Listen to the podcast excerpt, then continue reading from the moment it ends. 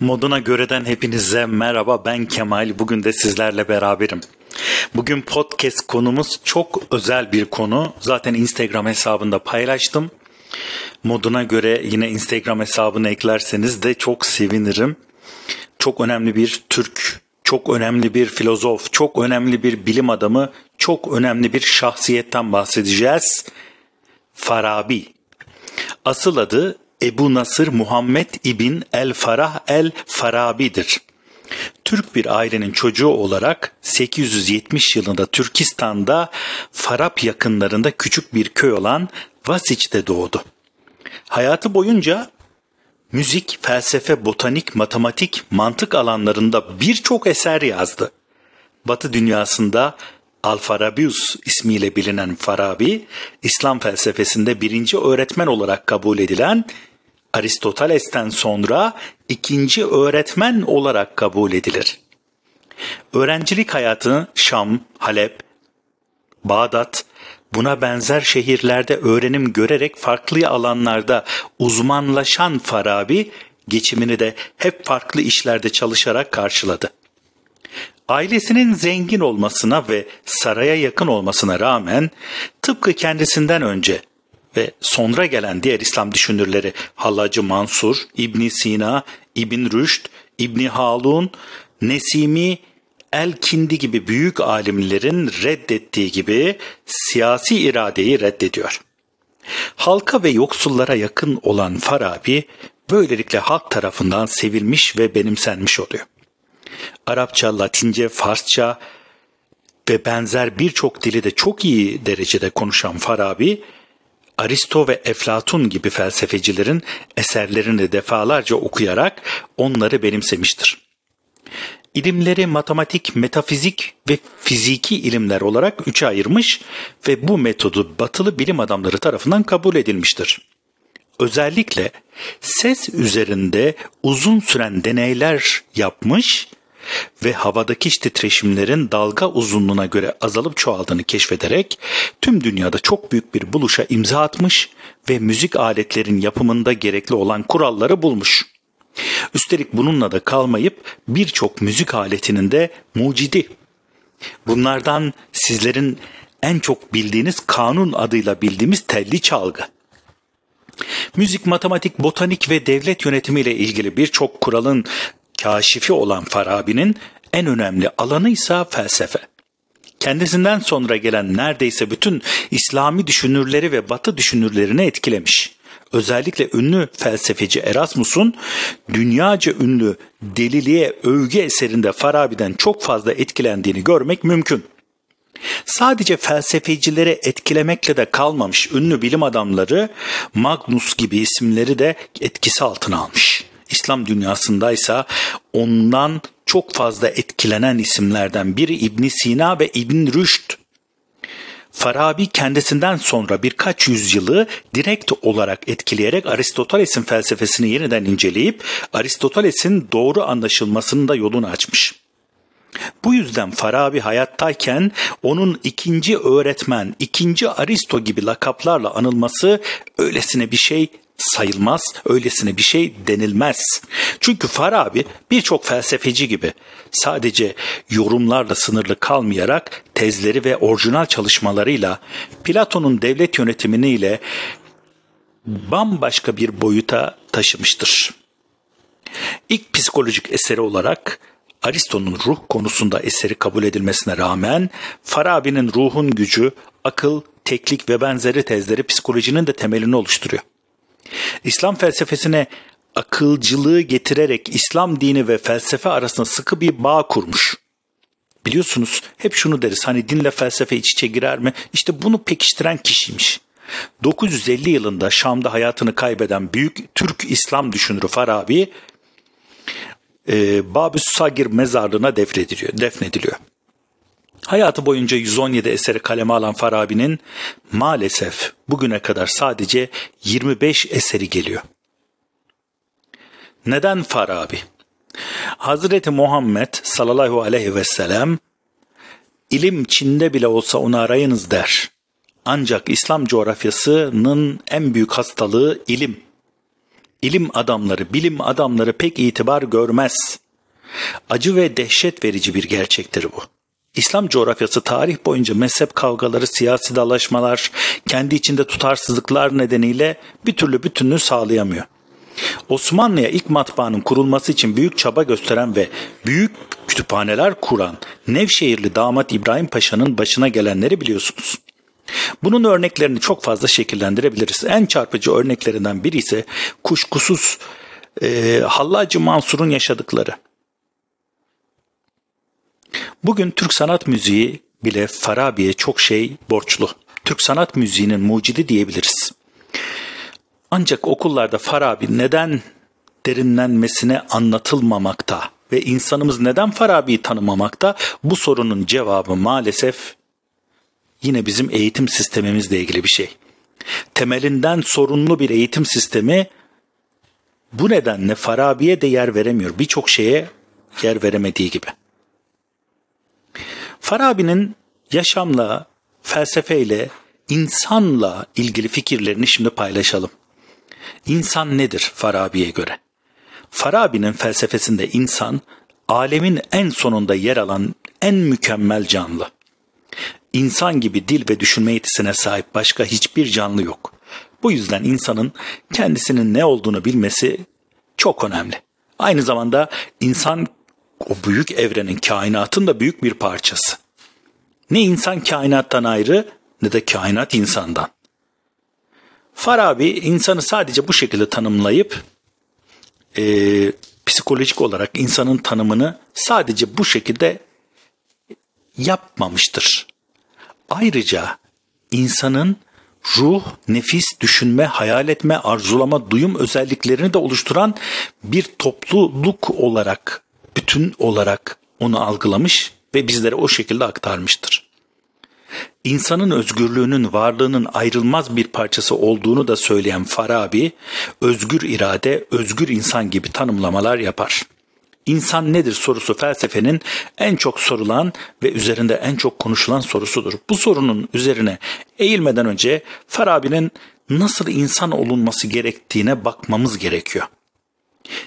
Farabi diyor ki, insan ilmi aramakla mükelleftir. İlmi bulmak, onu öğrenmek ve onu anlatmak zorundadır insan. Bunun üzerinden insanı ele alırsak insan bilmeye muhtaçtır. Bilmeyen insanın aklı ve ruhu boştur. İlimsiz bir insanı hayvandan ayıran çok fazla bir özellik de yoktur. İnsan ilme aç olmalı ve kendini ilimle doyurmalıdır. Thales ne demiş mesela? İnsan araştıran bir hayvan. Daha sonrasında Sokrates insan sorgulayan bir hayvan. Aristo ne demiş? İnsan düşünen bir hayvan. Batılı filozoflar hayvan benzetmesi yaparak hayvan ve insan arasındaki çizginin fiziksel özellikler değil, tamamen düşünce yapısı ve kavrayışla alakalı olduğunu söylüyor. İşte Farabi de insan anlayışı üzerine eğilmeden önce batılı felsefecilerin ve felsefe akımlarının insan nedir sorusuna getirdikleri açıklamalara bakmamız önem arz ediyor. İlk çağ felsefecileri insan nedir sorusunu arka plana atarak sadece tabiat üzerinden bir anlayış ve düşünce sistemi geliştirmeye çalışmış ve bunun sonucundaysa büyük bir çıkmaza girmiş. İnsanın ne olduğunu açıklık getirmeden tabiat nasıl kavranabilir ki? Bunun farkına ilk varan sofistler olmuş. Sofistler insanın üzerine eğilmeden ve insan hakkında sorup sorulara mantıklı cevaplar açıklamalar getirmeden tabiat üzerinde düşünmenin tamamen gereksiz ve vakit kaybı olduğunu söylemişler. En büyük filozoflardan biri olan Sokrates de tıpkı sofistler gibi tabiat ile uğraşmanın boş olduğunu, önce insanın anlaşılması gerektiğini söyler. Ancak onu sofistlerden ayıran en önemli nokta Sokrates sofistler gibi tek bir insan üzerinden bütün insanların genellenemeyeceğini söyler. Sokrates her insanın varlığının farklı olduğunu ve her insana sorular sorarak ortaya farklı cevapların çıkacağını söyler. Evet, şimdi Farabi'nin çok önemli bir sözüyle devam edelim. Çok kuşa, konuşanı az dinlemek lazım diyor Farabi. Aristoteles ve Farabi az önce ne dedik? Birinci öğretmen Aristoteles, ikinci öğretmen Farabi tarihte. Bakın bu çok değerli bir bilgi ve bunu yeni duyanlarınız olabilir. Eski Yunan felsefesinde mutluluk hayatın temel amacıdır. İnsan mutluluk için çabalar, mutluluğu kazanmak için her şeyden soyutlanıp kendisiyle bütünleşir. Aristoteles'e göre mutluluk bir has hali değildir. Sadece zevk üzerine kurulu bir mutluluk anlayışının içerisinde olan insanların hayvanlardan aşağı kalır bir yanının olmadığını söylüyor. Aristo'ya göre mutluluğun kazanımının ilk olarak insanın ne yapmak istediğiyle ilişkili olduğunu söyleyerek şu soruyu kendimize sormamızı istiyor. Nasıl yaşamalıyız?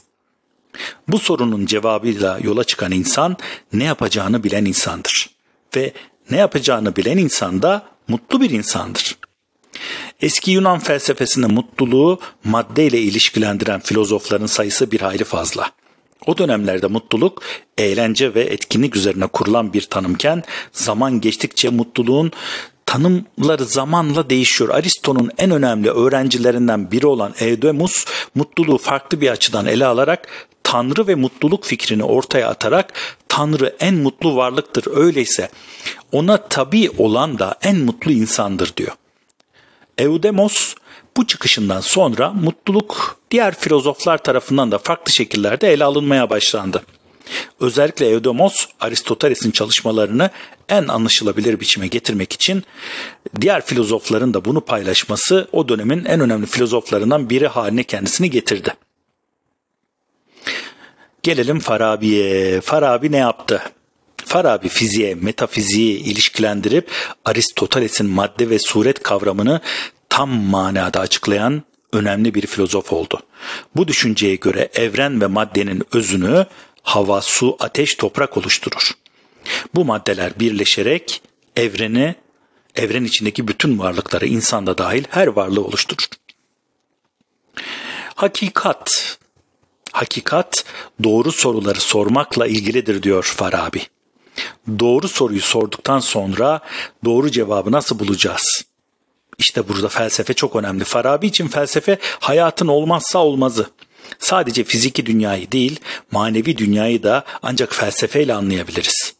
İslam felsefesine genel olarak baktığımızda Aristo felsefesinden çok faydalanıldığını görüyoruz. Aristo kendinden önce gelen bütün filozofların Tanrı anlayışını derinlemesine inceleyip üzerine kendi felsefesini inşa etmiş. Hatta inşa etmekle kalmayıp felsefede yeni ve hiç girilmeyen alanları açmıştır.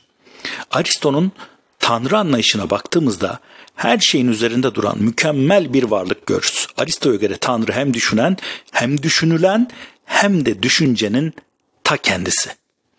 Bu düşünce sisteminin İslam felsefecilerini cezbettiğini söylememiz yanlış olmaz. Farabi, İbn Rüşd, İbni Haldun gibi önemli felsefeciler Aristo'nun neden olduğu, önemli olduğunun ortaya çıkartmışlar ve bunu kendi hayatlarına, kendi felsefelerine de ilişkilendirmişler. Allah en mükemmel her şeyin üzerindeki varlıktır Farabi için. Allah doğru düşünmenin, erdemli davranışların ölçüsüdür. Bütün ilimlerin, sanatların, buluşların nihai amacı onu anlamaktır diyor Farabi. Farabi felsefesine bu açılardan yaklaştığımızda insan da tanrısal bir ivme kazanıyor. Ve ne diyor? Bilmek ve öğrenmek insanın mutlu olmasını sağlar diyor. İnsan ve Tanrı ilişkisinde Farabi'nin bu denli önemli olmasının sebebi de hiç kuşkusuz bu. İnsan kaderi bildikleriyle doğrudan doğruya ilintilidir. Bilmek insanın tercihlerini daha iyi yapmasını sağlar diyor. Ve işte çok önemli bir söz yine Farabi'nin sözü. Görmek, anlamak. Fizik gözlerimizle gördüğümüz şeyler değildir. Biz dünyayı izleyebiliriz. Gördüğümüz nesneler arasında ışığın bir yansıması olduğunu kavrayabiliriz. Çoğunlukla gözlerle görülen şeyler gerçeğin kendisidir. Başka bir gerçeklik aranmaz ve bununla birlikte bazıları gördüğü şeylerin kalıcı olmadığını fark eder. Bazıları ise insanların kaybolduğunu, varlıkların kaybolduklarını anlar. Bu kayboluş neden sorusunu sordurabilir. Olan şeylerin bir zaman sonra olmadığını, olmayacağını anlamak hayatın gerçeklerini kavramaya atılan ilk adımdır. Hayatın görünen bir şeyden ibaret olmadığı, bir de görünmeyen bir tarafının olduğunu anlamak gerçek manada insan olabilme sanatıdır. Ancak görmek için çok büyük çaba sarf etmek lazım. Çünkü gerçeği görebilmek için insanın önündeki engellerden kurtulması gerekir. İnsanların düşünceleri ve inançları gerçekleri görebilmek için bir engeldir. Öyle düşünce mi olur? Saçma sapan düşünme. Çok yanlış şeyler bunlar gibi engellemeler insanları gerçeğe ulaşmasını engeller. Nitekim Kur'an-ı Kerim'de Allah'ın insanlara sürekli vurgu yaptığı en önemli meselelerden biri de düşünmektir. Bakara suresi 242. ayette aklınızı kullanıp düşünesiniz diye Allah size ayetlerini açıklıyor denilirken Enam suresi 50. ayette de ki hiç kör gören bir olur mu? Siz hiç düşünmez misiniz denilir. İşte Kur'an-ı Kerim'de düşünmek, sorgulamak, aklını kullanmakla ilgili 70 adet ayet bulunmaktadır. Sadece bu ayetlerden bile yola çıkarsak İslam ve felsefenin birbiri içinde çok ilintili olduğunu anlayabiliriz. Farabi ve İslam ve sayısız Farabi'nin söylediği birçok şey var. Biz İslam'ın içine girersek tabii çıkamayız sözlerinden. Ama ne diyeceğiz? Hatta bunu son olarak söyleyeceğim ve bu kitabı da link olarak yine e, Telegram podcast sayfama atacağım. Oradan elde edebilirsiniz. Gerçek mutluluk için fazlalıkları bırakmayı bilmek gerekir diyor Farabi. Hayatın anlamı nedir? Hayatın anlamı maddeye indirgenemeyecek kadar kutsal bir meseledir diyor.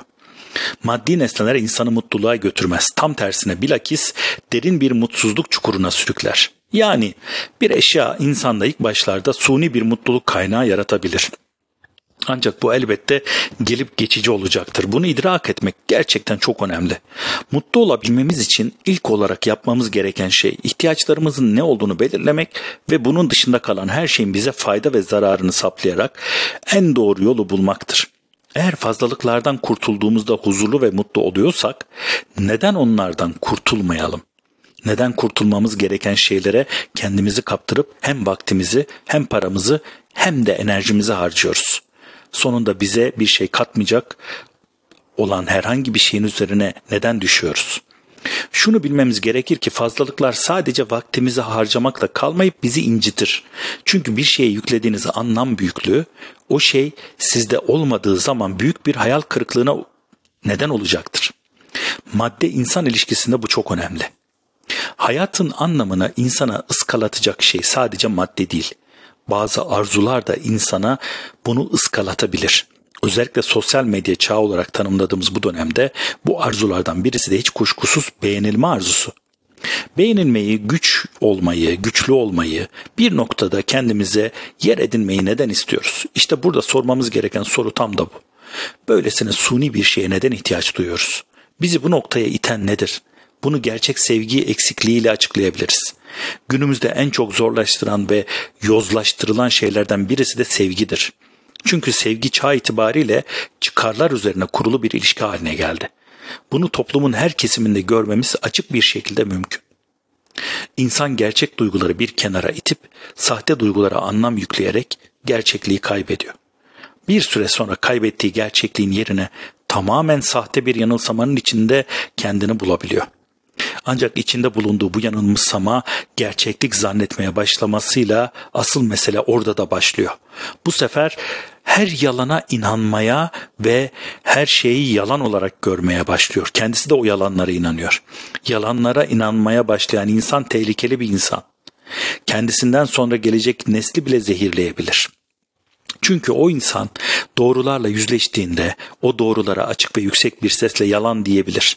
Bizim günümüz toplumlarında yaşadığımız şey de tam olarak bu. Farabi ne diyor? Benim e, çok hoşuma giden gerisini de artık e, özetleyeyim isterseniz e, kabul etmek diyor, yapmak diyor, bir şeyleri başarmak, dostluktan bahsetmiş. Mesela dostlukla ilgili şunu söylüyor. Kötü insanlar karşınıza çıkabilir. Çok konuşanla e, çok konuşanı az dinleyin diyor. Kötü olan kişi birisi olsa bile karşınızda o kişiyi tamamen silmeyin diyor. Hayatınızdan tamamen çıkartmayın diyor Farabi. Bilgiden bahsediyor bir başka bölümünde. İlim, idrak, hikmet, hakikattan bahsediyor. İlim kavramak, idrak anlamak, hikmet ilmi en doğru şekilde bilmek, hakikat doğru yanlışı ayırt etmek, gerçek ve doğru bilgiye ulaşmak diyor. Benim için burada en önemli noktalardan biri de bugün yaşadığımız dünyada endişe. Euripides insan endişeden yaratılmış der. Hepimiz endişelerimizin içerisinde kendi yönümüzü bulmaya çalışıyoruz. Farabi insanın endişelerinden sıyrılıp kendini geliştirecek olan işlere yönelmesi gerektiğini söylüyor. Ancak ne yazık ki kalbi ve aklı arasındaki bağlantıyı tam sağlayamayan insanların bu endişelerden sıyrılması pek mümkün değil. İnsanın tedirginlikleri onu yolundan alıkoymaktadır. Günümüzün zamanını alıkoyan en büyük tedirginlik hiç kuşkusuz gelecek kaygısı. Gelecek kaygısı içinde olan bir insanın daha derin akıl meselelerine odaklanabilmesi mümkün değil. Endişe ve tedirginliğe kapılıp kapılmadığımızı kendimize bir soralım. Önce bunu kabullenmek, sonrasında ise çözümü bulmak gerekli. Şu hiç unutulmamalı ki içinde yaşadığımız çağ insanın ruhsal olarak çöküşe geçtiği bir çağ. Yapılan bilimsel araştırmalara baktığımızda günümüzün en yaygın hastalığı depresyon. Geçim sıkıntısından tutun da arzu edilene ulaşmamak ya da ulaştığı yerde kendisini yanlış uğraşlara vermek insanı depresyona sokuyor. Çocukluğumuzdan bugüne kadar içinde olduğumuz davranış kalıpları bizi şekillendiren en önemli etken. İnsanın alışkanlıklarını değiştirebilmesi onun ruhsal olarak zedelenmesine neden olabilir. Felsefede insanın kendisini bulabilmesi için öncelikle bu kaygılardan kurtulması gerekir. Aristo'dan Farabi'ye bütün felsefeciler bunun farklı şekilde söylemektedir. Şöyle bir durum var ki endişe duymak kötü bir şey değil. Ancak kontrol edilemeyen endişe tehlikelidir. İnsanın endişesi onu ciddi meselelere yöneltip endişenin güçlü çıkmamasına sebep olursa bu endişeler insanın çöküşüne kadar gidebilir. Farabi var mısın ki yok olmaktan korkuyorsun kitabını linke atıyorum ben size. Yine podcast kanalında bulabilirsiniz. Hepinize dinlediğiniz için ben çok teşekkür ediyorum. Çok keyifli bir podcast oldu. Ee, bir başka podcast'te ben Kemal'den şimdilik bu kadar görüşmek üzere. Hoşçakalın efendim.